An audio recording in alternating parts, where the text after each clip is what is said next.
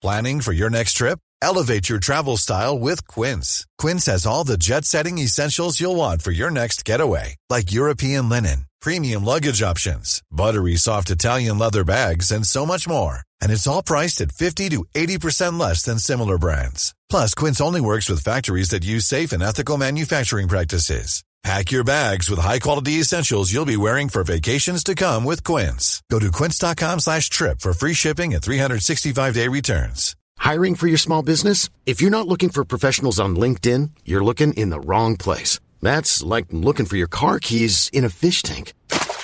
LinkedIn helps you hire professionals you can't find anywhere else, even those who aren't actively searching for a new job but might be open to the perfect role. In a given month, over 70% of LinkedIn users don't even visit other leading job sites. So start looking in the right place. With LinkedIn, you can hire professionals like a professional. Post your free job on linkedin.com slash people today. Hey, it's Ryan Reynolds, and I'm here with Keith, co-star of my upcoming film, If, only in theaters May 17th. Do you want to tell people the big news?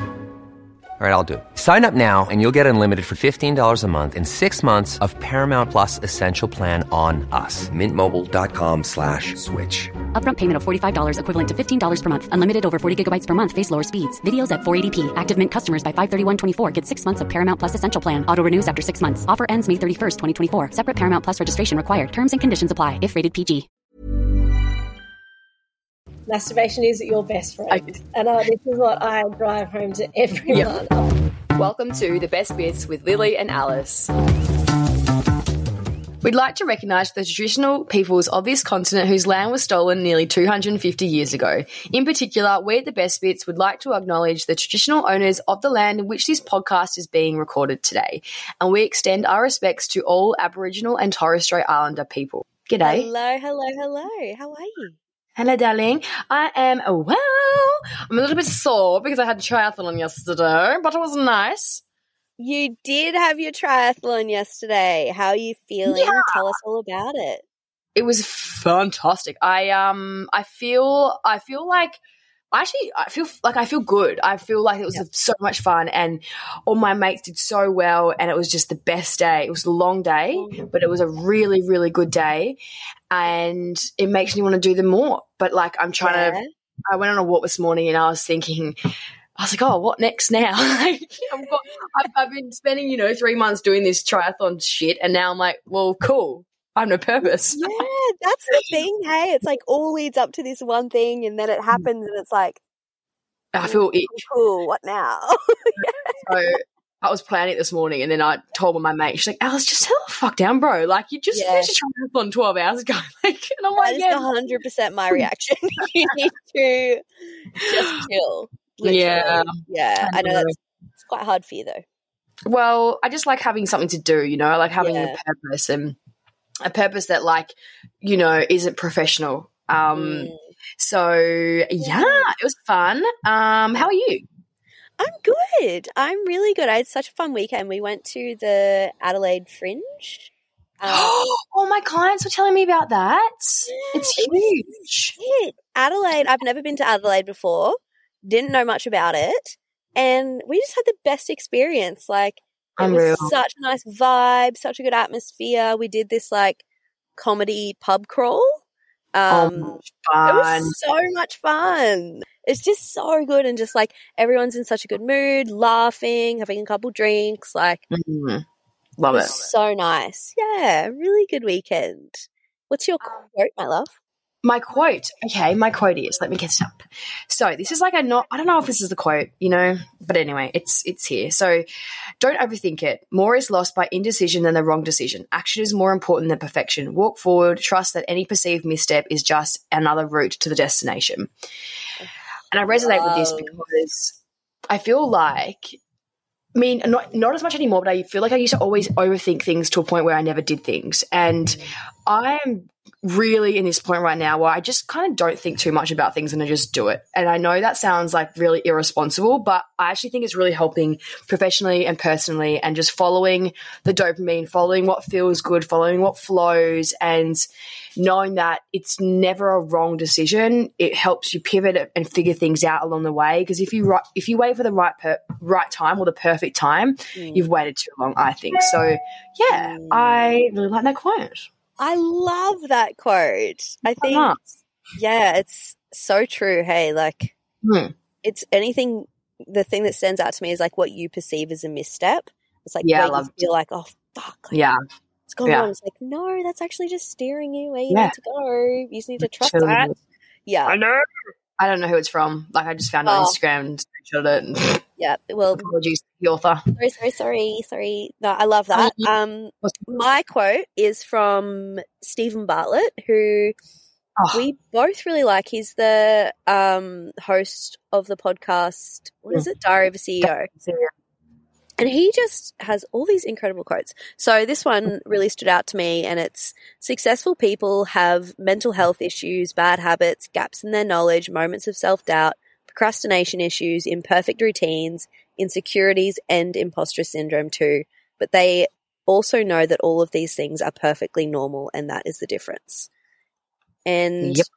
I think that just stands out to me because I think it's just in business, you're like, oh my gosh, am I we're doing everything right and blah blah blah, blah and all these other people are doing this and it's just so silly like you've just got to focus on you and understand that like however you're feeling is normal and that you are also a bloody human being hmm we're all just human beings trying to do our best and it's all perfectly normal Yeah. and I love it.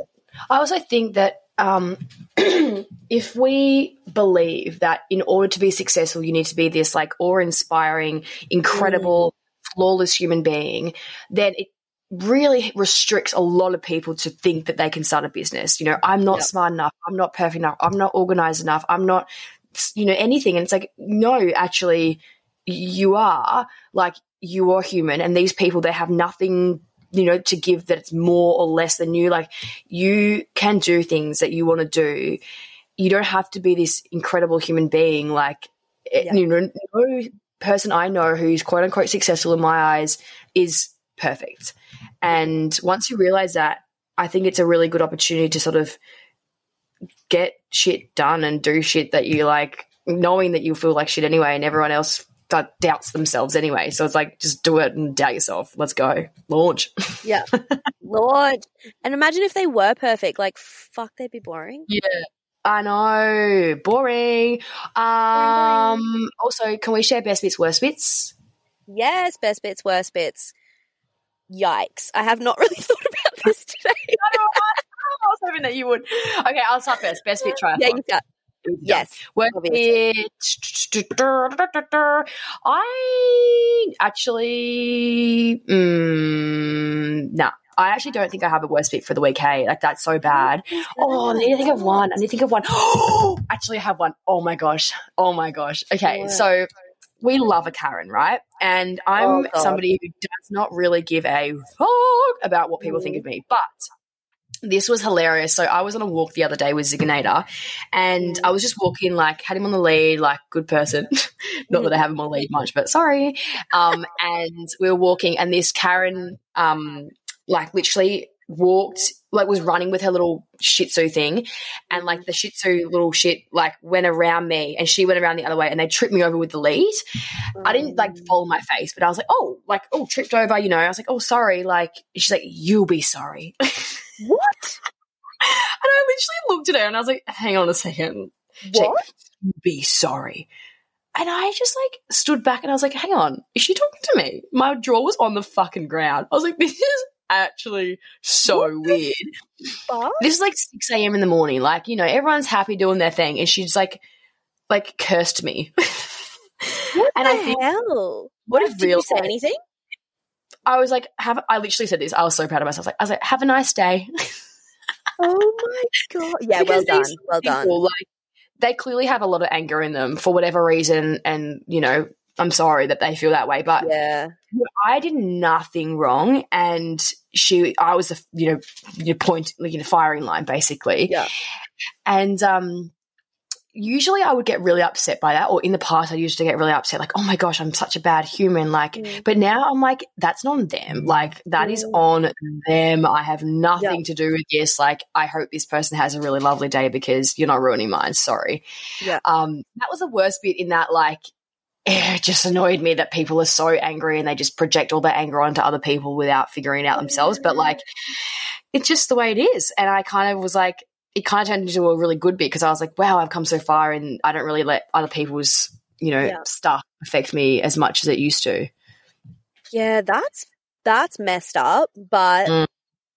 yeah, sometimes things like that I guess happen just to show us how far we've come and like what doesn't bother us anymore.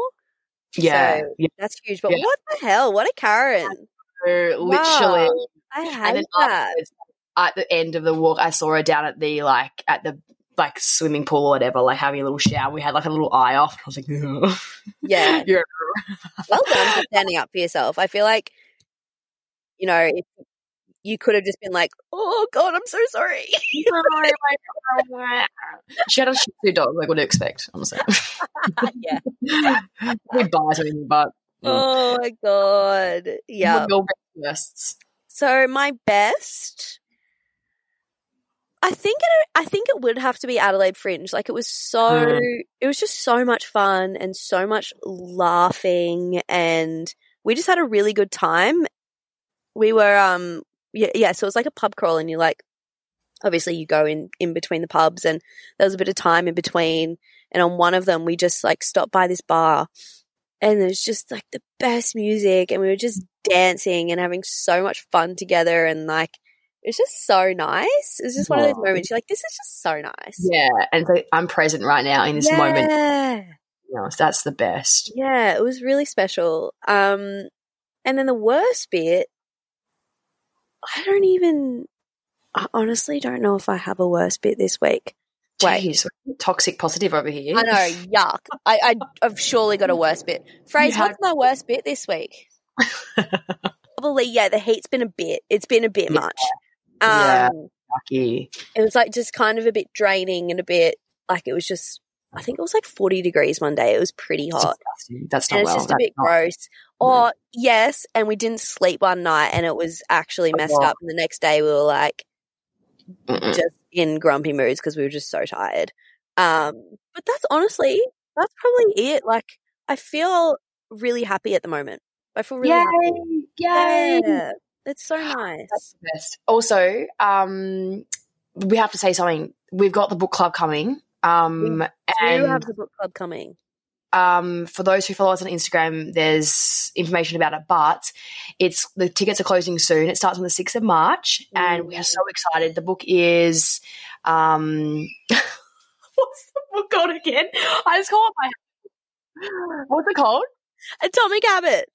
Habits. I just call it the habit book because it's just literally my life. Um, Well, it is that the habit it is. book. It is. It's fantastic and honestly game changing. So for So anyone who's um, interested, we'll put the link in the show notes. Yeah. Um, tickets will be yeah will be kind of live until the day before, but Yeah, um, which is the uh, sixth of March. It starts. Yeah. yeah. So uh, fortnightly catch ups for six weeks. Really nice community, small Mm. group. You know, being honest, vulnerable, trying to change habits that unfortunately might have been stuck around for a bit that you don't love Mhm. and just a bit of, I guess, you know, bit of funsies for your Monday afternoon. Yeah, I'm really looking forward to it. I think it's going to be so much fun, but I also think it's going to be really helpful for us all. Yeah. Um, and to Oh, keep each other accountable because I think that is the biggest thing Mhm. that will stop you Yeah. from growing is accountability. Yeah. So, yeah, we'll try and all keep each other accountable. I've got some habits I need to break the fuck out of. So yeah, let's, yeah, yeah. No, I'm so Um, excited.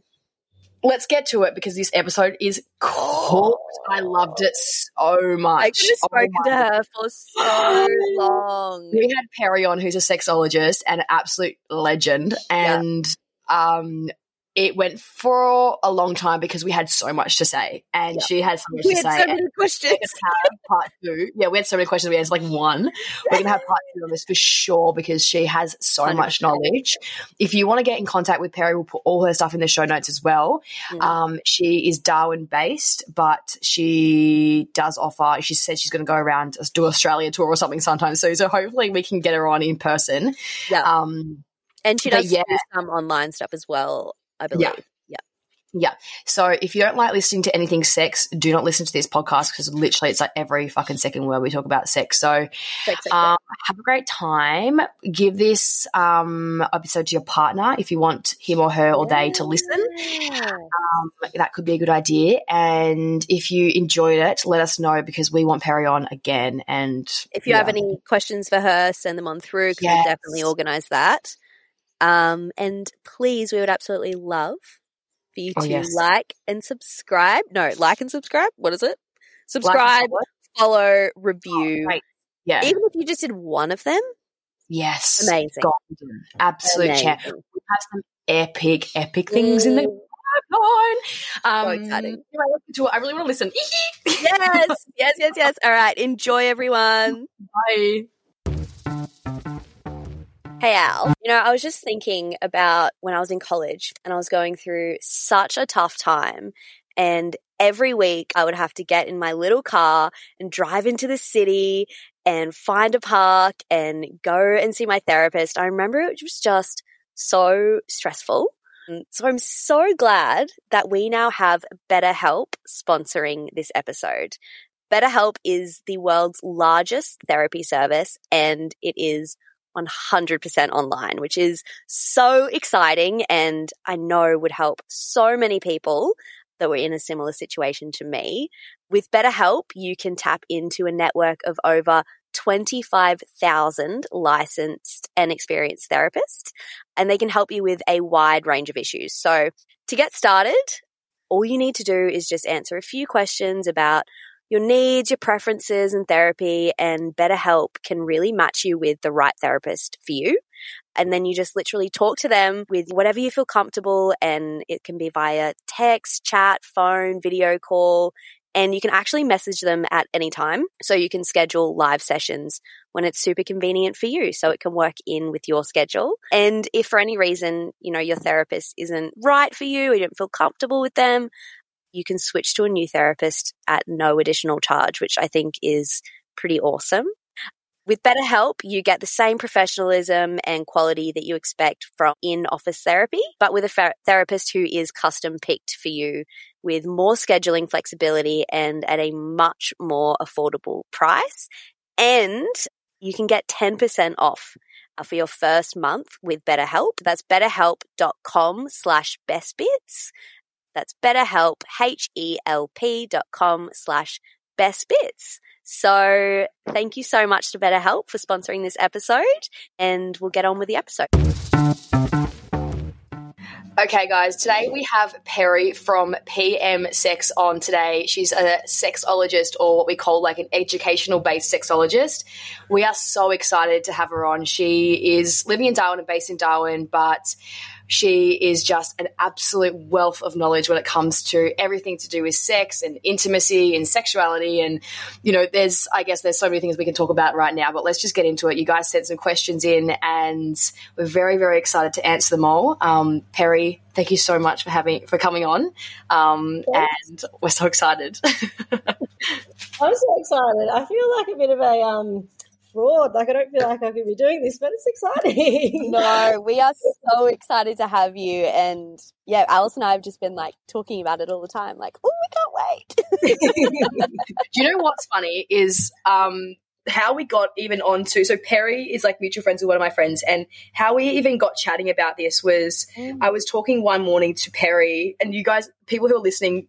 Who listened to, I think our solo episode would have been a couple of weeks now. Um, I mentioned something about audio porn, and I was just going on about it because Lily um, was recommending it to me. And anyway, long story short, um, this is why we were talking about Perry because Perry is a sexologist and clearly sort of into all about being open and honest about sexuality and intimacy. And I just think it's so important to talk about it. So that's why we're having Perry on. And gosh, we are excited. yeah, too, I'm too open and honest. So just yeah, There's no such thing. there is no such thing. some days things come out of my mouth in the middle of a workshop with a client, and I'm like, whoa. Filter. Uh, nah, no such No, thing. that's so good. But we always start with the best and worst of the week. So we would love to know what is the best part of your week and the worst part of your week. Um, so the best part of my week is that I am currently on a month holiday. So I'm down in Victoria visiting all of my loved ones. Like I had my one of my oldest friends' hen's day on the weekend, and then Oh, her wedding next weekend, and then another friend's wedding. So it's just yeah, so nice to actually so nice. sit down and actually be able to take the time to actually focus on my business because I do work full time as well. So that's um, you know, really exciting stuff. Wow. Um, and my worst bit is that so I'm a single woman and have found out in the last couple of days that I have to start my fertility journey as a single Mm. woman. Um, a whole cascade of events has sort of led to me to find out that my fertility is not where it should be at my age.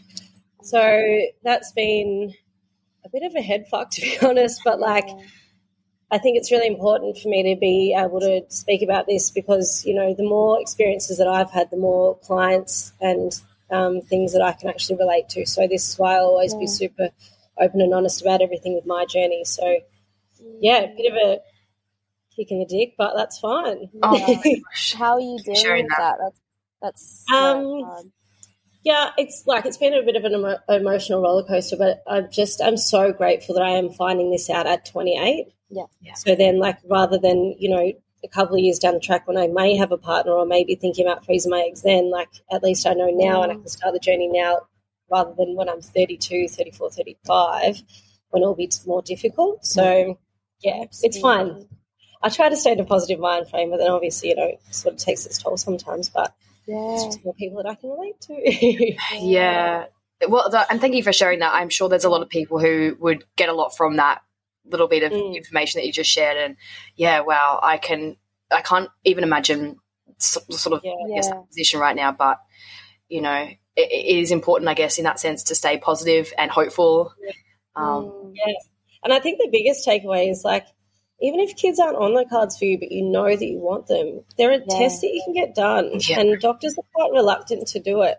But if you just know, like, it's just a bit of peace of mind for yourself, Yeah. rather than when you get get to that position where you do want to have kids, and then all of a sudden you've been trying for however long, and you're like, what's going on? yeah, sure. So that's my biggest takeaway from this is just, you know, if that's something that you want and it may not be on the cards for you now, just go and ask the questions and get a team behind you if that's what you need. So, yeah. It's so true. I've never thought about having to check, or I guess you kind of just assume, yeah, that'll that'll happen. Mm. That'll that'll be fine for me. That's what you do. Yeah.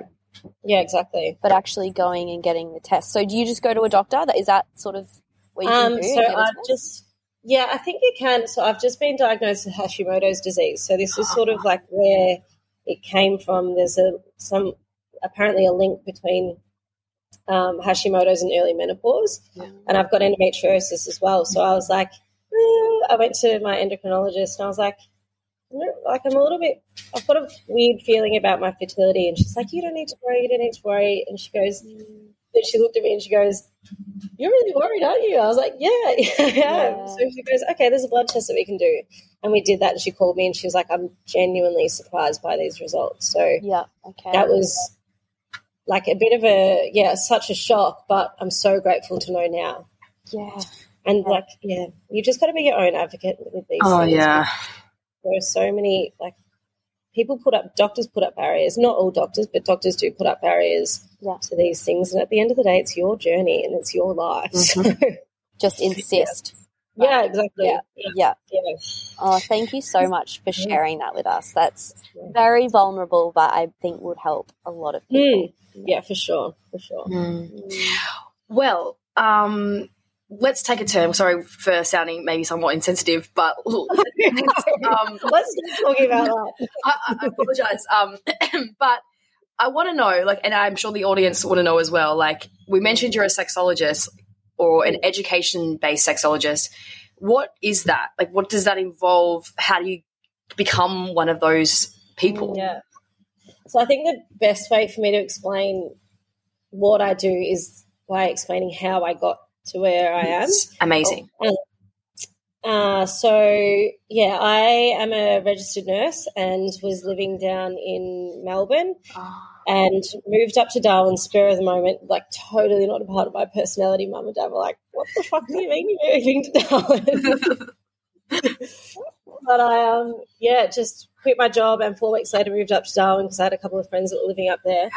Wow. Um, didn't have a job or anything, and that was at the start of 2020, and COVID was sort of just starting to become a thing. Mm. Moved up to Darwin, didn't know anyone, and I sort of got into this really weird sort of uh, mind frame with my own sexuality, and I was sort of just you know going out and fucking people for the hell of doing it, and it mm. was sort of like a gratification thing, and blah blah blah. And I got into this really bad mind frame, and I was like, "Whoa, what am I doing? What am I doing?" Mm. And COVID sort of started burning me out, and because of where I was with myself, I had this really amazing conversation with my mum. She goes, "What's going on?" And I was like, "Mum, I, I've never spoken to you about sex really at all, but like I've got." Um, my relationship with myself is so poor at the moment and like I've got really bad habits with just like going out and getting drunk and fucking for the sake of it and blah blah blah and at the end of that conversation mum was like I'm so sorry that you didn't feel like you could, could talk to me about that and I'd already sort of started thinking about the sexology sort of stuff um, when I was back in Melbourne because I was an oncology nurse in Melbourne, so we're doing chemo and all of that. And Yeah. sex was sort of just a tick box that we had to, you know, mention sex. If you're going to be having sex when you're having chemo, you've got to use condoms because your bodily fluids are cytotoxic, blah, blah, blah. And you, you just literally ticked it, and people were left to pick up the pieces and deal with the ramifications of their treatment afterwards, where they don't have a libido. Men don't get erections women don't get wet, or penis owners and vulva owners. They don't like they're going through the hardest time in their life, and they can no longer be intimate with their partners. So that had sparked the um, the thought in my head, but I never really thought I would do anything with it until I got to Darwin and was going through this really shitty time with my own sexuality, my own relationship with myself. And yeah, after that conversation with mum, literally at the end of that conversation, I was like, Mum, I think I want to study to become a sexologist. And she was like, Do it. Yeah. So Wow. that was sort of it. And then um, I had to navigate telling my dad that then. Mum and dad aren't together anymore, mm, so I had to be tactical in the way that I told him that. But then, yeah, I started studying. I did my graduate diploma in sexology through Curtin University in Perth in 2021. Yep. And from that, my workshop sort of came out of that. And it was one of our assignments where we had to run a workshop for a group of people on whatever we wanted. And then I ran a workshop aimed at people with vulvas, re-teaching sex ed in a pleasure-based way. Mm.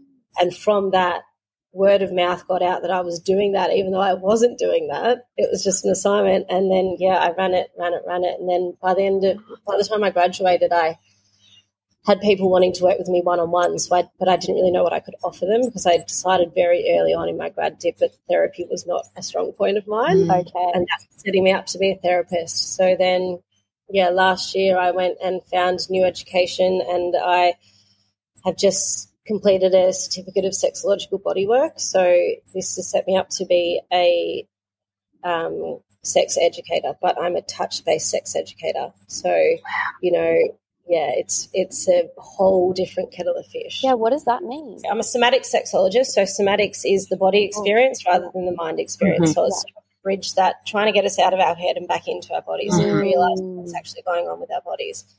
So, you know, we learn how to communicate what we want by actually, you know, doing body scans, checking with what what's going on with your body, and then asking for that. And then, like, so if I have a client on the table and this is what their, our educational goal is, then I'm like, okay, check in with your body, what's going on for you. And then they have to actually get used to asking for what it is that they want. And then I actually do it. And then we talk about how it's feeling. Is there any tension? Is there any feeling? And then we sort of um, use tools to work through whatever that hesitation is, or even if there's nothing like that going on, like what's going to make your experience better and actually communicating what it is that you want. Wow. Wow. That Yeah, I don't- unreal. That's Yeah, so I feel like like people have heard of like yoni mapping Yeah. and stuff like that. Yeah. But we do that as well. Mm. So, wow. yeah. When you say like, I'm sorry, this is a silly question, but when you say like, it, what they like, they ask for something, like, what Yeah. what do you mean by that? Like, Yeah, so nothing's so we uh, um, we work under an ethical um, structure, and so it's always one way touch. We wear gloves, yeah, but nothing like you sit down and we talk about boundaries at the start of each each session and what our actual educational contract is. So, um, yeah, so nothing's sort of off limits when we're working within boundaries. Mhm. Guess. So, you know, if you want to learn, we do anatomical na- mapping of genitals and stuff. So, if you want to learn where your G spot is, Yeah. you can get on the table. I can show you how to find it on yourself, or I can find it for you. oh, I see. Okay. it's yeah, it's bizarre, but I love it. And I didn't really. Um, I went into that course thinking that it was just going to be good learning. I didn't think Yeah. that I would ever actually practice any of it Mm. until I went to the intensive for that course, and I had the most emotional time. I cried pretty much for three days straight because I was Wow. triggered, and I didn't realize um, how much shame I was carrying in my own body. Like, as a very, some like I consider myself a very sexually empowered, Yeah. um, sexual person, but I didn't realize how much shame that I was carrying around. Um, around my relationship with my vulva. It was just like all this internalized language and from growing up that it was just like, Wow. where's this come from? And I cried for three days straight, but it was the most amazing um, environment to be in. And I was helped by so many people during that, that now I'm like, this is so important. Like, I need to help people, like, especially, like, I work with anyone, but I want to help vulva owners that have got this internalized shame about the way their vulva looks Right. to then get them to a point where they feel empowered, I guess. Yeah. That's incredible. Yeah. That's- I would love to touch on that sort of word shame Mm. and the the shame that we as as vulva owners have. Mm. What what is, what is that? What is going on there? Why do so many of us have that shame? I think it like a lot of it is so historical. Like Mm, as vulva owners, we've not our sexuality has been like suppressed, not Mm. suppressed, but just like ignored, and we've been told that we should be shameful for being Mm. sexual people. Mm. Um, so, like I always say this in my workshops, but the actual structure of the clitoris wasn't actually discovered until 2006. what? Like, What? Yeah. Yeah. It's fucked. I'm like, I was about to start high school. Oh my gosh. No wonder we Yeah. didn't get taught of this at school because I didn't bloody know. yeah, they did. Yeah. like they knew that the gland was there, but then they didn't know the whole structure. And Mm. like it was written in and out of textbooks right up until the 1990s, and still now the clitoris is not mentioned or studied or anything. Like no one gives a fuck about our pleasure, to be honest. No. Like Exactly. now, there's such a shift, which is amazing. But we do just have all of this internalized shame. And I think about my own, it all came from the language that people would use when we were growing up. Like, you think about the way that bodies, um, bodies was spoken about, like meat hang and cookie nipples and shit like that. And I'm just Yeah. like, that's so damaging. And even now, there's people our age that are going around using that language. like, what the fuck's Yeah. going on? say it's so amazing that you do that because the power that that can have Yeah, on your life is massive. yeah. Mm. Even now, like even after I had that big breakthrough on the, for, in the intensive, I went four months without having sex with anyone, and I realized that I was back in that shame hole. what am I doing? Like, I walked left sex camp, and oh yeah, it's called sex camp by the way. Sex camp. We weren't Oh having sex, That's called it. and it just was like, yeah. It, it spent four months being like, oh my god, I'm back in that mind frame where no one is allowed. no one's touch worshipping it. Yeah. So I went and got a bodywork session with my coach, and after that, I was like, all right, I feel normal again. wow. What's a what's a bodywork session? so this is what I do. So sexological bodywork. Right. So I. Yeah. I, I've got a beautiful coach that's um, been my supervisor all through my training. Mm. I just love her so much. Aw. But I was down in Melbourne um, in December for a little visit before Christmas, and I messaged her. I was like, I need I need a bodywork session. She goes, cool. And we did it, and I walked out. I was like, okay, I feel normal again. wow. So would you Yeah. say like, you know, I mean, you went from a point where you had extreme shame when it comes to sex, sexuality, you know, your your sexual organs to a place where you feel quite liberated. Would you say that like education and reframing the narrative you have around sex and everything has been the most powerful thing in transitioning from that space? Yeah, hundred percent.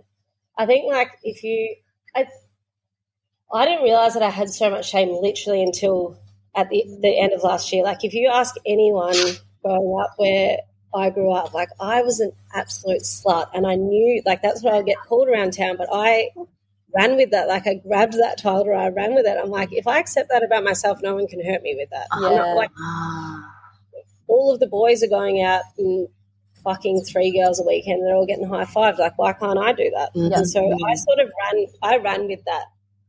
So for that shame stuff to come up for me was so scary, almost. Um, but yeah, just you know, getting comfy with that uncomfortability was the most um, beautiful thing, and just getting curious around why why I was feeling this and yeah, so education absolutely helped me, and just being around people that would hold that space for me was amazing. And this is what I want to do with my Yeah. clients now, which, yeah, I am doing. Yeah. How do you know? How do you know if you've got shame around sex? Like you mentioned, like I didn't realize I had it until then. Like, how do you know that that's something that exists within you? I don't think that you do. I think. Hmm. I think so. Like for me personally, it was just something that was triggered one day. Um, but you just can sit there and look at your own um, uh, sexual habits is the wrong word, but like your own sexuality and how you your your relationship with your sexuality. And I think that most people would find that there is something that's there, and it might just be, you know, something that you are not totally comfortable with um, about your own sexuality. So or even just the way that you speak about it, or if you don't speak about Yeah. it, like if you're not speaking, then there's some sort of shame, and there's no shame in talking about it. So I think, yeah, just reflecting on your own relationship with your own sexuality, and even your response to other people being so mm-hmm. open and honest about their sexuality, or not being open and honest, like what's that feeling for you? Like, are you if if someone like me is sitting there talking about all the people that I've fucked or whatever, like how's that sitting with you? And is that your is that your shame that's sort of sitting there? Like, yeah. If it comes Yeah. across as as judgment, what are you holding What's in that? within yourself? Maybe. yeah, Yeah. yeah, It's Yeah. so interesting. I it is really interesting. when you say you know you're a slut back in the day, um, what would you say? I guess at that time, your relationship with sex was because I feel like everything's about like intention, right? So like maybe you could be sleeping with the same amount of people now, but the feelings are different. Would you say Yeah. around it? Yeah, hundred percent. So Mm. my first boyfriend, who I lost what I considered my virginity, I lost that because I think it's important that we mentioned that you know penetrative Yeah. sex is not the be all and end all, and some people might not ever have penetrative sex, but I I considered that my virginity. I lost that to my boyfriend when I was seventeen, and he said to me when we broke up, "You need to go and sleep with someone else to get over me." I was oh, like, wow. okay. I was an impressionable 17 year old girl. I was like, all right, let's do it.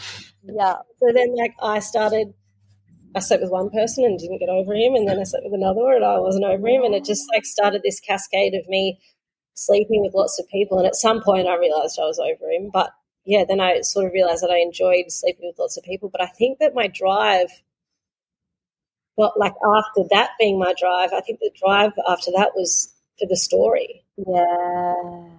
and like taking um yeah just sort of making a point of saying that it's okay that women do this Mm. But then like i hadn't had an orgasm with a partner until i was with my next boyfriend Yeah. at 20 so it was just like it wasn't it wasn't for the pleasure it was literally just to be it was a big fuck you to Yeah. the world Yeah. i think Yeah. Yeah. That's so interesting. Yeah. Oh my thank- gosh. yeah. Thank you for sharing all of this with us. It's so Yeah. so incredible. It is. Can we um we had some questions from our listeners that we really wanted to answer and interestingly a lot of them were around libido. Um a lot of people were in like long-term relationships and they kind of felt like their sexual spark had been lost. Um and one in particular kind of resonated with i guess um what we're kind of talking about now and that is like you know there was if you're sort of a young person and you've never really had that sexual desire, you're not really interested in that space in terms of, you know, sh- like penises and orgasms and everything like that.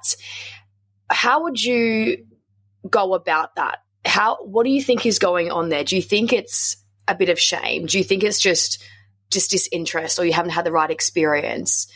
Has that ever been something that you've come across?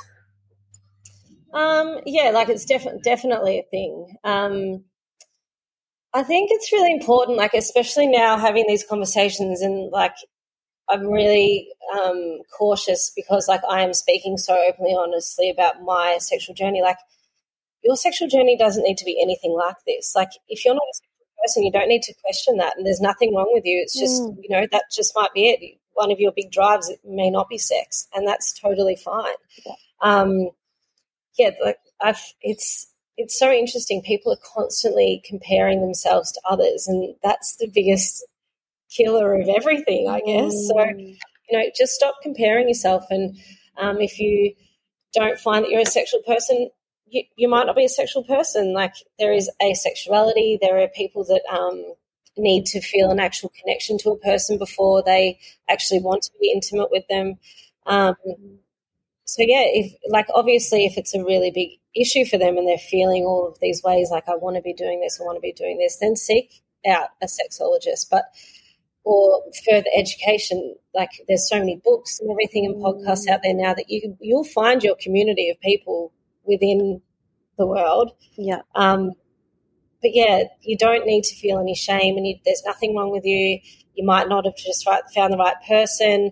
You just might not have found your thing yet. So, yeah, I think it's really interesting. There's two sides of every scale with these things. Like there's hypersexuality, and then people just like that don't don't want to have sex. Yeah, yeah. You mentioned mm. like asexuality. What is that? So these are people that are just not interested in sex. They don't want to have sex, Yeah. and yeah, it's not a drive in their life. Yeah, yeah, yeah. Mm. In terms of like libido, I remember finding it really interesting and liberating for me to understand the difference between um, men and women's libido. Yeah. I think that would be really interesting for for our listeners if you could explain maybe a bit of the difference. Um, Yeah, yeah, Because I think a lot of women think I just have low libido, but there's a lot more to it. Is the main thing is is that men's pole or Ever catch yourself eating the same flavorless dinner three days in a row? Dreaming of something better? Well, HelloFresh is your guilt-free dream come true, baby. It's me, Keke Palmer. Let's wake up those taste buds with hot, juicy pecan-crusted chicken or garlic butter shrimp scampi. Mm. Hello Fresh. Stop dreaming of all the delicious possibilities and dig in at HelloFresh.com. Let's get this dinner party started. I'm Sandra, and I'm just the professional your small business was looking for. But you didn't hire me because you didn't use LinkedIn jobs. LinkedIn has professionals you can't find anywhere else, including those who aren't actively looking for a new job but might be open to the perfect role, like me. In a given month, over 70% of LinkedIn users don't visit other leading job sites. So if you're not looking on LinkedIn, you'll miss out on great candidates like Sandra. Start hiring professionals like a professional. Post your free job on linkedin.com/people today. Penis owners' pole is their dick. Yeah. And like, but whereas vulva owners, our pole is our heart, and so we need to feel desired for us to want to have sex. And mm-hmm. this desire phase of the arousal cycle is so different between people. But yeah, to for all of our heterosexual couples out there, men, you need to make your woman feel desired because otherwise they're not going to want to have sex. And the big thing with um, vulva owners as well is that, you know, generally we're the ones that are running the household, all of this. This is very heteronormative language, but um, we need everything to be exactly right for us to feel like sex. Yeah. Yeah, there's a big correlation between like sex is always associated with bedtime. And we need to get out of this because it's the last thing that you want to do. You've had a huge fucking day. You get home from work, you cook dinner, you've done the dishes, blah, blah, blah. It's the last thing you want to do is have sex. Oh my gosh, yes. um, so, a big thing that I do with my clients, especially um, clients in relationship, is I get them to graph their arousal cycle. And like I have had clients that have, have gone months without having sex, and it's just like, well, he doesn't want it or she doesn't want it. And so they've never actually communicated that they both actually do want to have sex, but it's just not working for them the times that they're sort of associating with sex. Um, yeah, and the big thing with libido too is that it's, it's sadly it's one of the first things to go when there's other things going on in our lives. Yeah. So like you know you've stressed at work, you've had no sleep because you've got kids or whatever it is, the libido is the last thing to go. So Yeah. yeah, just recognizing that and talking to your partner about that, I think, is the biggest thing when it comes to your libido. And if you're finding that your libido is low, you just need to look at your life and be like, okay, what is it? What's taking up majority of my mm. energy here? Like, what's taking up majority of my mind frame? And what can I do to change that? So this is like sleeping habits, eating well. Like if you're eating shit food, you're not going to want to have sex because you don't like your uh, body's not nourished, and you know you you're just lethargic. So That's a good point. I like how you added food in there because I think we disregard it, right? Like, um, but like, you know, we think there must be something wrong with me. I must not be attracted to that person. Maybe I've fallen out of love. It's like, just take a bit of an intervention and look at your lifestyle. Like, you're sleeping five hours a Mm. night, you're eating, you know, really, really processed food, you're super stressed, you're Mm. working late hours. Like, no one wants to have sex when they're like, living like that. Like, eat whole foods, like, nourish your body, nourish your soul, nourish your mind, and then you probably will have a bit more of an libido. yeah, Yeah. like I'm a shift worker. Oh, yeah.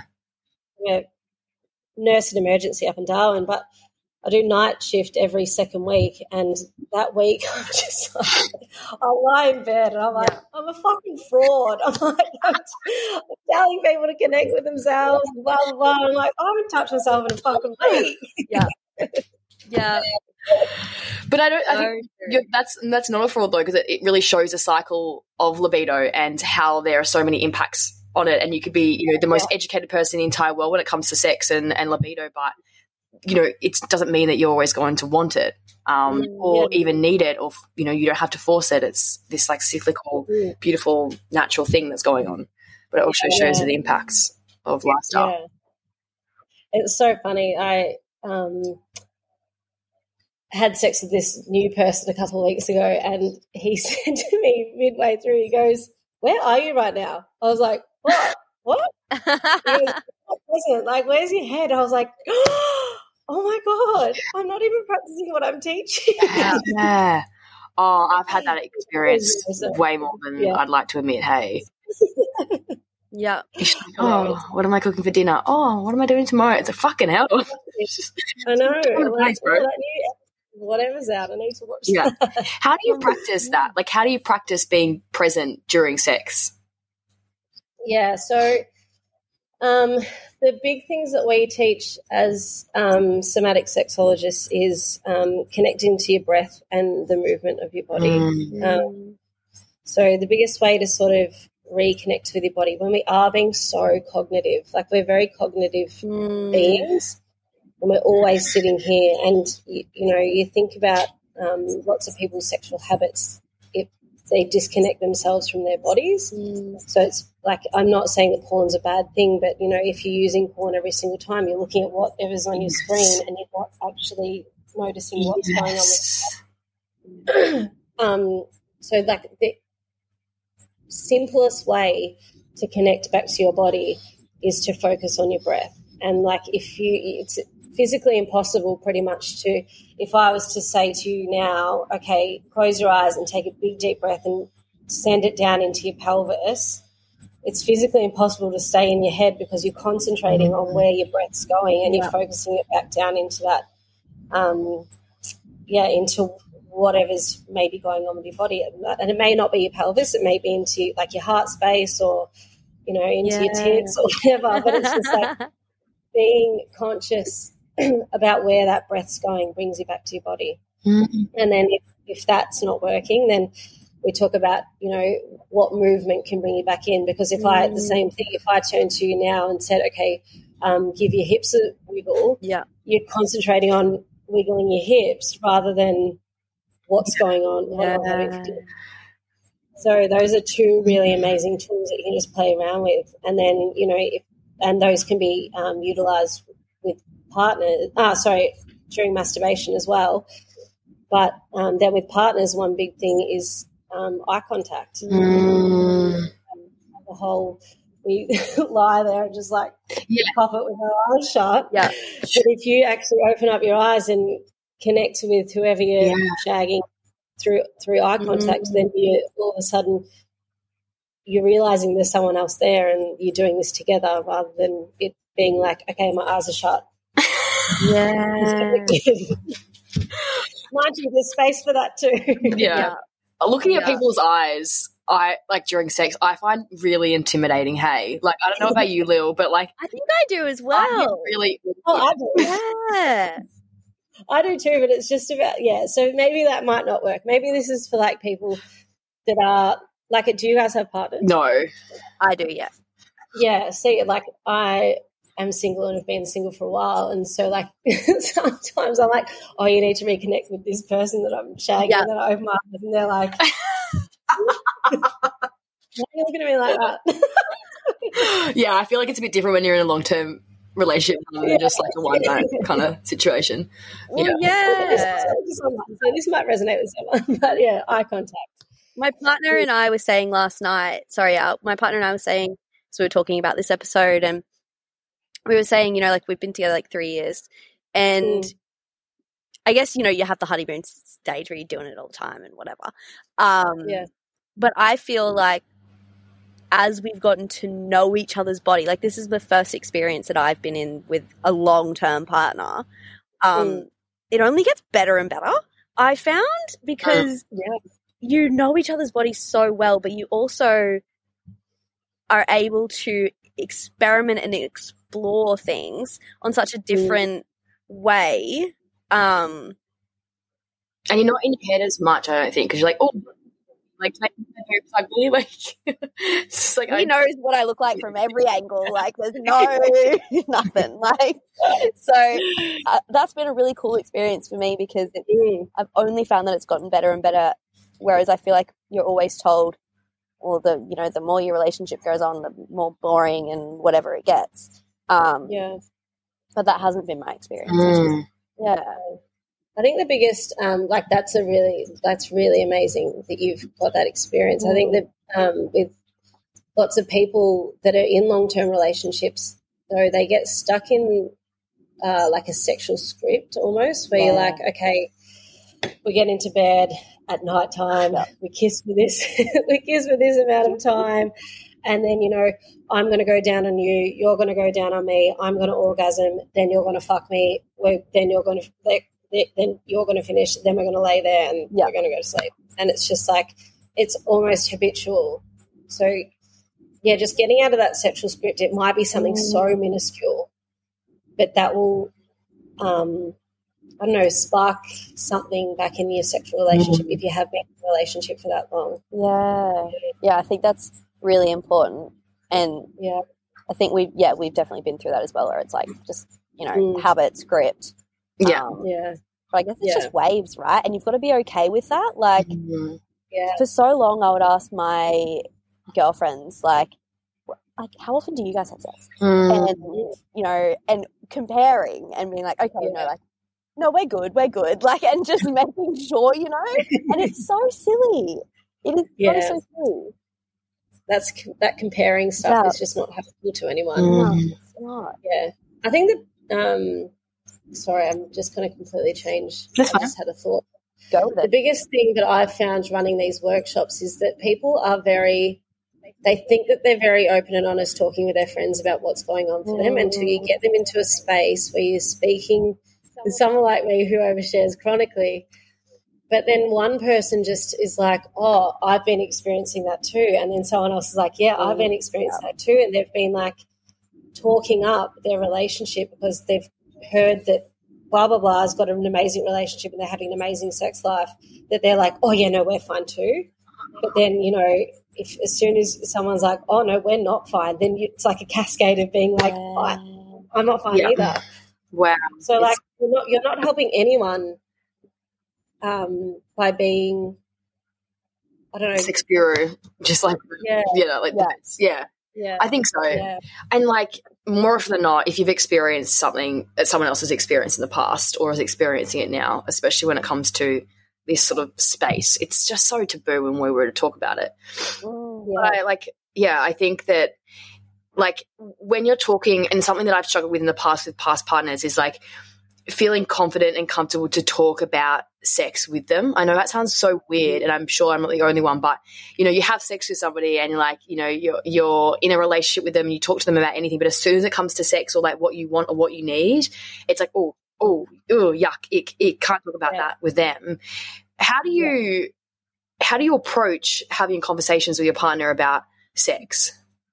yeah um it's it's so funny that it's just such a fragile topic like it's, sex as a whole is just still so taboo and it's such an important part of everyone's life and no one's talking about it still um, there are a couple of really good oh, i don't have them here with me but there's like decks of cards and things that you can get and uh, i'll send them through to you guys i don't know if Yeah, you we'll put them in the share. notes. Sure, yeah. notes, yeah.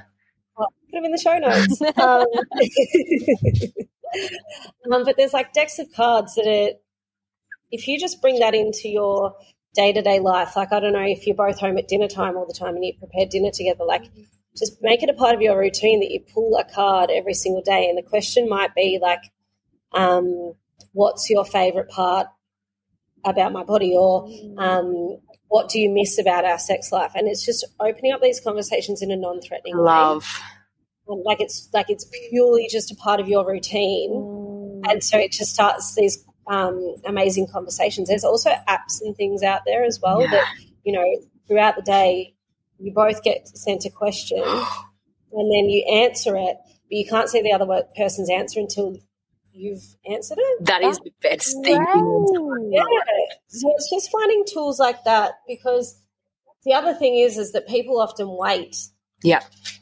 it's like it all just sort of builds, builds, builds, builds, builds, and then it just explodes. And then all of a sudden, they're like, yeah, but you did this six months ago, and then blah, blah, Yeah. blah. Whereas if you're just having these conversations constantly, then you don't have the opportunity to make it a big thing. But mm. it's just about, well, about these conversations is also really important. Like, especially I teach my clients in sessions that you need to be really careful in the way that you phrase things whilst you're actually being intimate with someone. Like if you if someone's going down on you, for example, and they're not doing it right, and you're like, "Whoa, what are you doing?" Mm. Immediately, their ego's mm. shot, and it's like the defenses are up, and so they're not going to be responsive to what it is that you actually do need. So, like mm. phrasing things in a way, being like, "I'm loving X."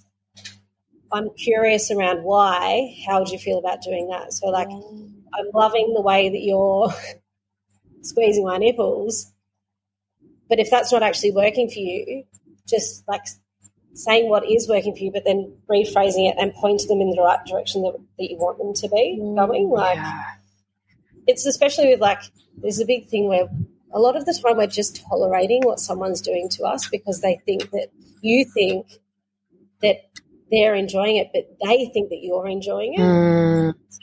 Just tolerating, Yeah. pretty much. So, you know, as soon as you recognize that within yourself, being like, hey, I'm loving how you, you're making me feel.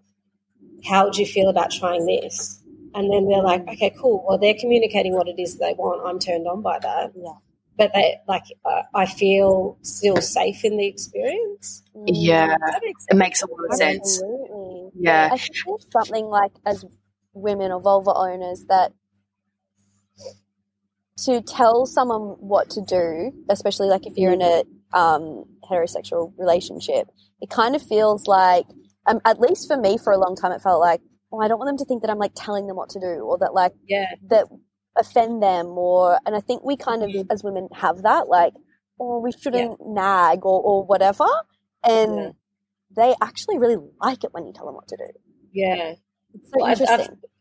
I've, I've worked with um, male clients, penis owner clients, and their biggest thing is that they're like, no one's like the women that I'm sleeping with or the vulva owners that I'm sleeping with are not telling me what they want. And I'm like, yeah, but are you offering what you want? Like, you need to lead by example. If you want someone to tell you exactly what they want, you need to offer that information to make them feel comfortable. Like, I know people have asked me, you know, how can I make you come? Then I'm like, okay, this is a one night stand experience. And I'm like, I don't know what's off limits. Like, I don't know. Yeah. What are we doing? PGR? yeah, what's going on? I've got a few things in mind. But, um, yeah, it's being careful in the way, not careful, but just like um, thoughtful in the way that you communicate these things. Being like, I'd really, I would really love to know what works for you. This is what works for me. yeah, yeah. And so, like, so then you're saying that you want to please them, but then offering what it is to make them feel more comfortable. Right. Yeah. That's a really good point. Um, do you feel like masturbation plays a role in that? Because to be fair, if you don't know what you want or you like, you can't really tell the other person what you want and like. And I think the best way is maybe I'm wrong here, but like to find like to explore your own self, like solo. masturbation is your best friend. Okay. And uh, this is what I drive home to everyone. I'm like, the better you know yourself, the more ways that you can make yourself come, the better your sex life, the more confident you're going to be with your sexuality, the more confident you're going to be in the bedroom because you're like, this is actually what works for me. Mm. We become really habitual in the way that we masturbate, and it started from when we were teenagers. Like, especially for people with vulvas, you know, we've got sex toys, we've got vibrators and things like that. It's sort of just like, all right, I'm going to lay on my back, I'm going to hold that to my clit, and I'm just going to come, and it's going to happen in two minutes. then they're wondering why she's like, I feel seen. um, and then they're wondering why they're not Mm. having orgasms with partners Yeah.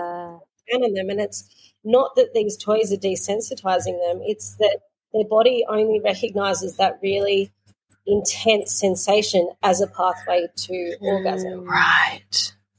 So, yeah, the more ways I say this um, in my workshops, where I'm like, okay, so on Mondays, we're going to use our hands. On Tuesdays, we can use our vibrators. On Wednesdays, yeah, Yeah. and just like mix it up every single day because it is just that. Oh, it's- so habitual, and it's the same with penis owners. Is like they're just lying there pulling their dicks, and they're not like Mm. broadening the horizons with that. And a lot of them don't understand that there are different structures of their anatomy that they can orgasm from if they just steered away from that stroking action. That's so interesting. And that's like, you know, people that want to learn how to have G spot orgasms, like there's ways that you can do that by incorporating things that do feel good. Like if you do have clit- clitoral or clitoral, clitoral orgasms, um, then incorporating um, your G spot and your clitoris is then going to start forming that part body structures. And like people that want to have anal orgasms, like even just putting a butt plug in and then having a clitoral orgasm, your body sort of started recognizing something in your bum as pleasurable. It's about forming these pleasure pathways. So the more curious you get with yourself, the more you're going to be able to, I don't know, the you're just going to have way better sexual experiences overall. And just trying Um, new things, right? Like, Absolutely. Yeah. And I think that um, another really huge thing is that, you know, we can't expect like you think about all of your really amazing sexual experiences that you've had with people. Like I ask people this all the time in their sessions. I'm like, what was it that was amazing about that experience? And they're like, you know, how slow we went. You know, I felt really connected, and mm. um, you know, the way that they um, stimulated my whole body rather than just my genitals. Mm. And I'm like, well, why aren't you doing that for yourself? So like, why are you not taking the time for yourself? Yeah. Because if that's the important thing for you, why are you lying there with a chokehold around your cock, or why are you lying there with a suction on your vibra- um, vibrator and yeah. and then it's like it's over in two minutes. Yeah. Like, yeah. And I've like me personally, I'm very uh, so funny, but I'm have left all of my sex toys up in Darwin because I was in this. Point, I was at this point with myself where I'm like, Perry, you are literally just doing exactly what oh, you're telling yeah. me. it's easy though, right? Like it's easy to do that, and you know there's there's a positive outcome. Whereas like the other alternative is like exploring something that might not be as exciting. It's like short term yeah. gain, yeah. wait, short term pain, long term gain situation. Yeah, yeah, yeah.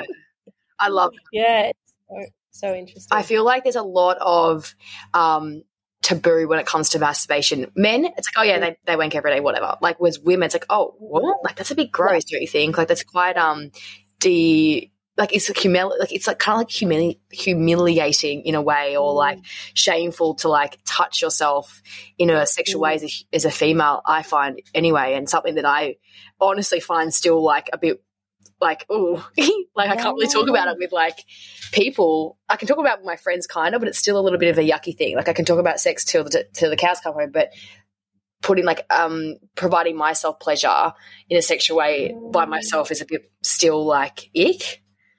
Yeah, so, so interesting. interesting. So interesting. And it, yeah, why, why is it so shameful to make yourself feel good? So, like, yeah, I'm a masturbation's biggest advocate, I think. Sponsored. you should, um, yeah.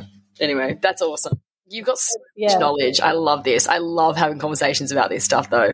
Same. It's, it's so funny. Like I feel like I'm actually realizing that I actually might know what I'm. Talking about. I think you might. Yeah, I, I think, you've got something. You, I think you may may know what you're talking about. I get imposter syndrome so oh. bad. I'm like, oh. how to tell people about this sort of yeah. stuff. But, yeah, I, I've done a lot, lots of personal research, but then also university degree. Yeah, exactly. Mm. And I guess that's mm. like kind of plays into to the mindset, you know, of of it all and I know yeah. within my own experience, mindset was huge, mm. and it's it still is. And in terms of like orgasming as a vulva owner, mm. I feel like for me it took so long because to even do that, like I didn't until I was like twenty because mm. I had so many inner blocks around it all and so much sort of internal, I guess, shame or, or embarrassment or or just thinking that it was meant to be so much easier than it was for me. And so I thought I couldn't do it.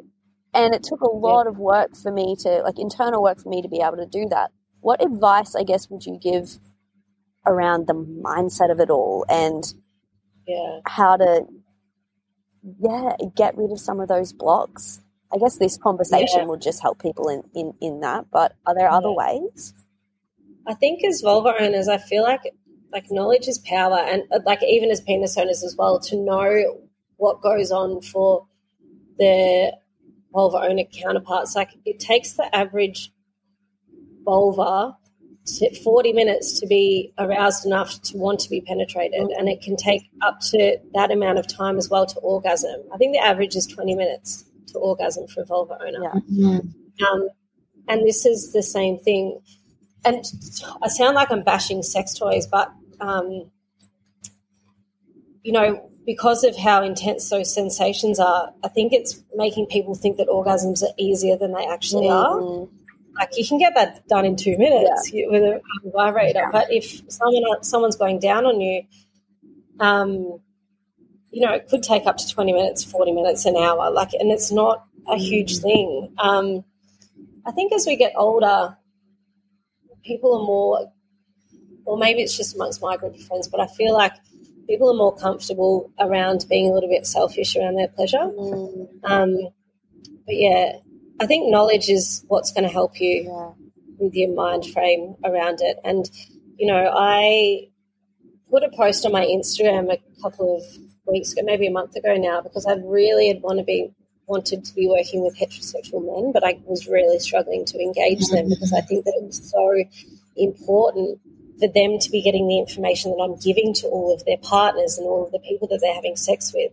And because without them knowing it, then these women and vulva owners don't feel empowered enough to actually turn around and be like, you know, this is actually what's going on. Yeah. So it, it needs to be, you know, everyone needs to be educated on the arousal cycles of every single person and um, how to communicate effectively in the bedroom. Um, you know, I, on this post that I put up, it said, you know, we all got the same closed-minded sex ed at school. How, but sex was just something that was almost expected of men and penis owners to be good at because of societal views, and it made me feel sad for them. I'm like, Yeah. because they they feel it's almost like they feel um, judged if they are seeking out this information, or you know that. Yeah, I don't know. Like, how were they meant to get the information when we didn't know that we could orgasm ourselves? Like, how were they meant to know how to do it for us if we didn't know that we could even do it? Mm. So true. So it's about education for everyone because then everyone will be more um, in tune with what's going on with the other people. So yeah, education is how you change your mind frame around it. It's just so we're very habitual beings, um, and we are so cognitive as well. And this is why we, as sexological body workers and somatic sex educators, we are trying to reconnect people to their bodies mm. and they can get out of their heads and just actually recognize what it is that they actually need. I actually don't think I answered that question then. No, you did. You did, yeah, yeah. That was great. Yeah. That was I had never thought about it like from a man's perspective, as selfish as that sounds. yeah. Yeah. And I hadn't either, but I, I, I sat there. I lost sleep over it for so long. I was like, why can I not get the audience that I want? Like, why can't I mm. get workshops full of penis owners? And like, I have got vulva owner workshops coming out my ass, but I don't have any heterosexual men that I'm working with. And, you know, without educating them, I'm pretty much like, the education is just running into a brick wall because they're not going to be receptive to whatever their partner that they're um, having sex with is are taking to them. So true. Yeah. Mm. Wow. It's such an important conversation for everyone. Yeah. Yeah. It, it's yeah. It's just a tricky. It's really yeah. It's really tricky.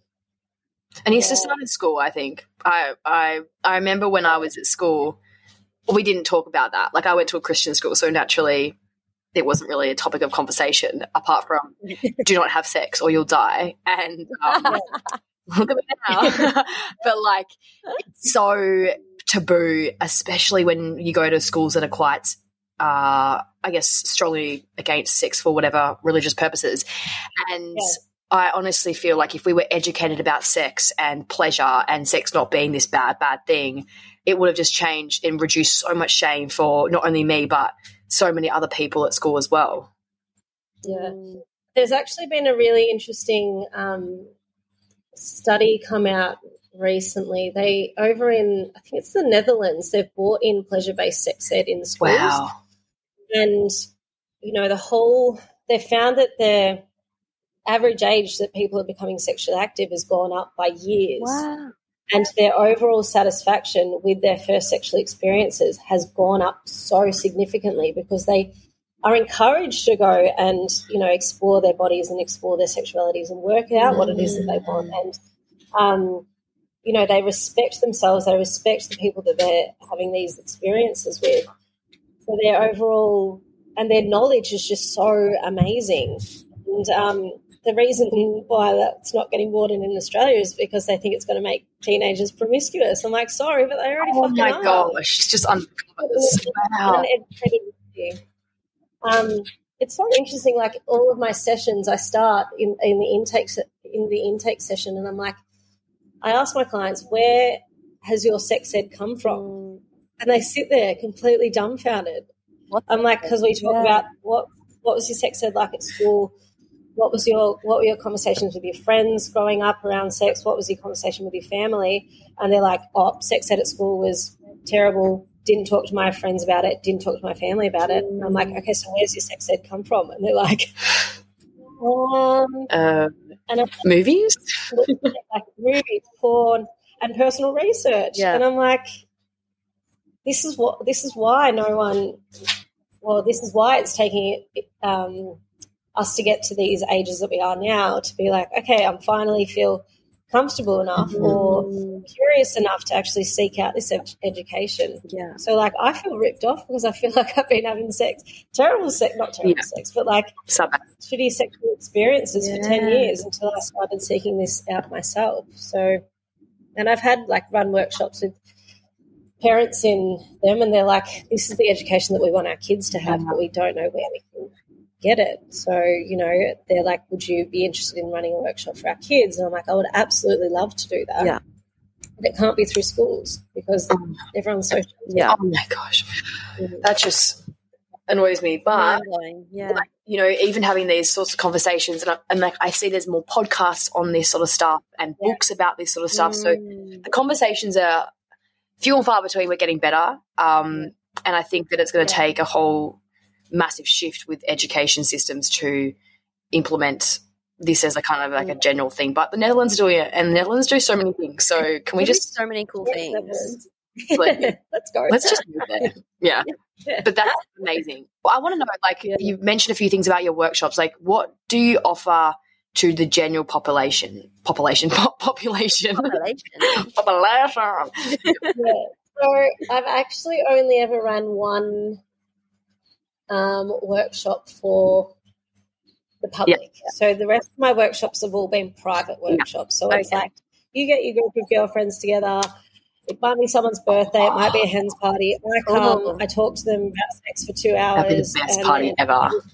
Yeah. Everyone's having a champagne, and then I just disappear into the shadows and leave, and they continue talking Oh, that's about the it. best. Um, Yeah, and they're they're amazing. And like I try, there's up on my website. There's like a list of topics that, um, like generalized topics that people we can talk about. You know, and I sort of just say what three topics do you want to sort of talk about, and we make a workshop around that. So you know, big one is like anal's a big one, and then squirting's another really big one, and just yeah, it's so interesting. But it's you know the first thing that I do in all of my workshops is get people to like just sorry. Majority of my workshops have been with vulva owners, so this is why um, I've done this. But um, yeah, I get them to actually sit down and draw a vulva, and the amount of people that are like, "What's a vulva?" Oh, gosh. Mate, you've got one, and it's because of the language that we've been using. Like, like only a vaginal canal. That's not your vagina. You, everything that is external is your vulva. Mm. Yeah, so it can, it can pretty much be um, it's whatever they want. Yeah. So, Bespoke and it's, workshops. I want to come to one of your workshops. Do you have to be in Darwin? um, preferably, I like doing them face to face. I sort of struggle doing them on Zoom. Yeah. But, um, you know, give me six months, and I'm going to be heading all around Australia. Oh, you do a tour. yeah. Yeah. Yeah, exactly. I'll get around that for sure. That's Yeah, incredible. amazing. We'll put all the things in the show notes about how you can get in touch with Perry because honestly, I love this conversation so much. I, I I feel like I have so much homework to do.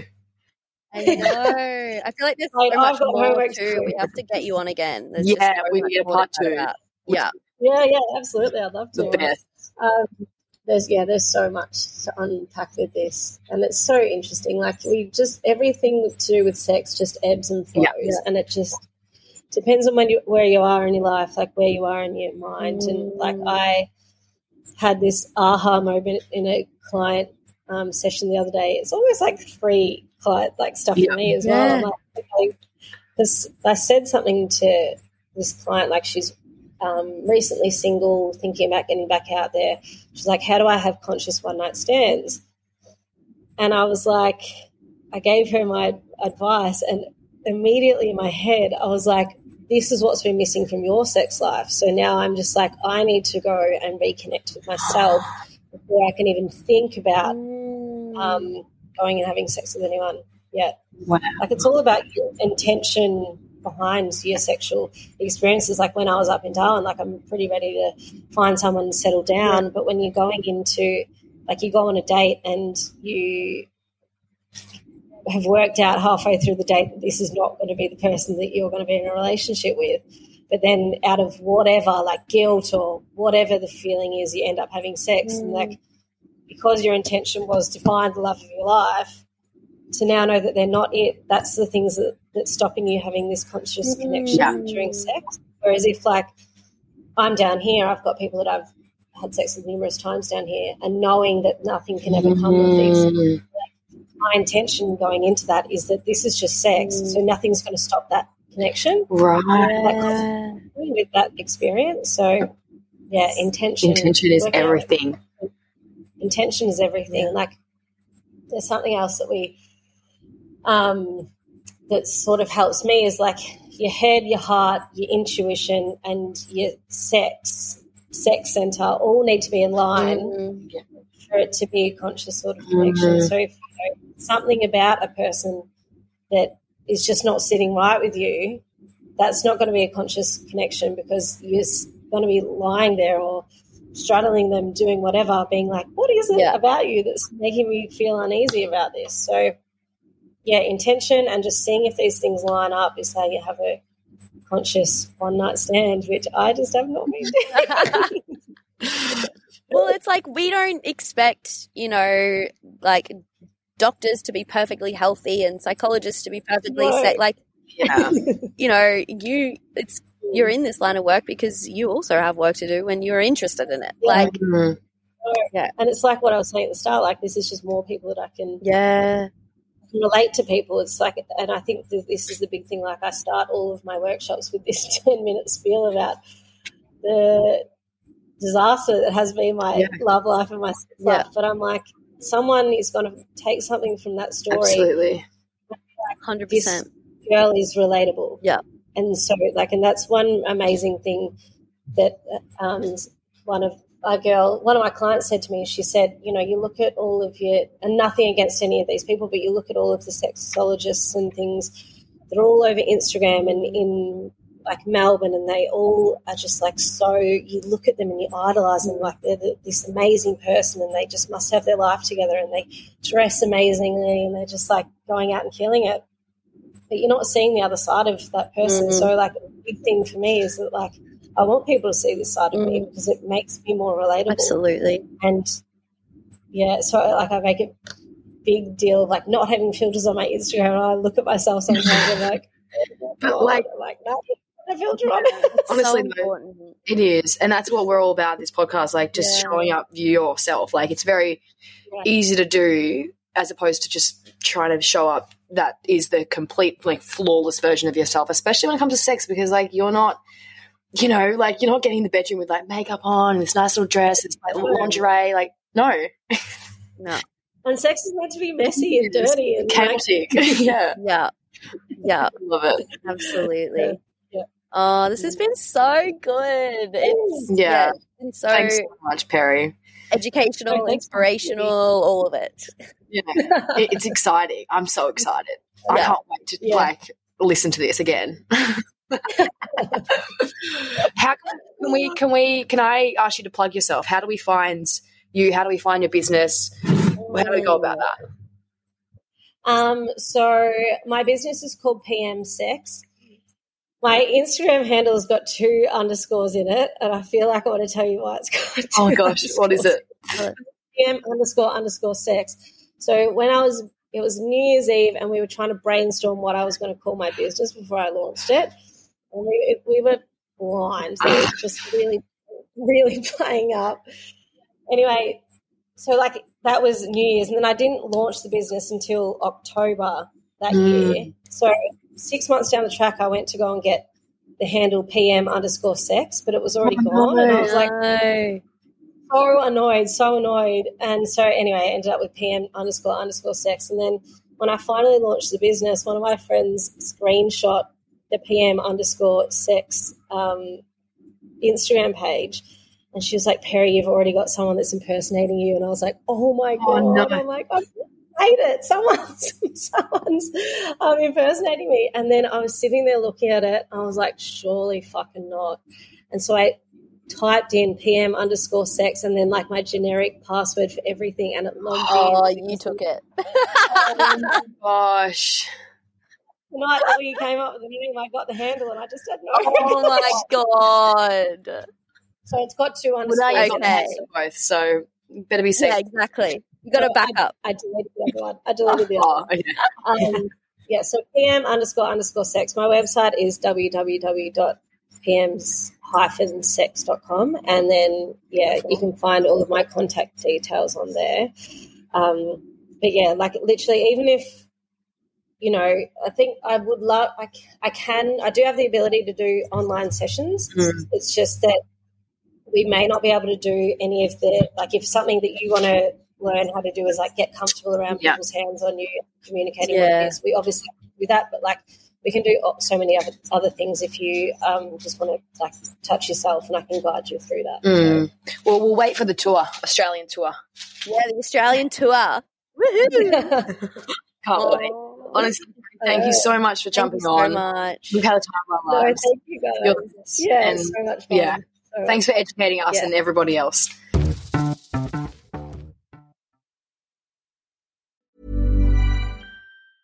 Ever catch yourself eating the same flavorless dinner three days in a row? Dreaming of something better? Well, HelloFresh is your guilt-free dream come true, baby. It's me, Keke Palmer. Let's wake up those taste buds with hot, juicy pecan-crusted chicken or garlic butter shrimp scampi. Mm. Hello Fresh. Stop dreaming of all the delicious possibilities and dig in at HelloFresh.com. Let's get this dinner party started. Even when we're on a budget, we still deserve nice things. Quince is a place to scoop up stunning high-end goods for 50 to 80% less than similar brands. They have buttery soft cashmere sweaters starting at $50, luxurious Italian leather bags, and so much more. Plus, Quince only works with factories that use safe, ethical, and responsible manufacturing. Get the high-end goods you'll love without the high price tag with Quince. Go to quince.com slash style for free shipping and 365-day returns. Imagine the softest sheets you've ever felt. Now imagine them getting even softer over time. That's what you'll feel with Boll and Branch's organic cotton sheets. In a recent customer survey, 96% replied that Boll and Branch sheets get softer with every wash. Start getting your best night's sleep in these sheets that get softer and softer for years to come. Try their sheets with a 30-night guarantee. Plus, get 15% off your first order at bollandbranch.com. Code BUTTERY. Exclusions apply. See site for details.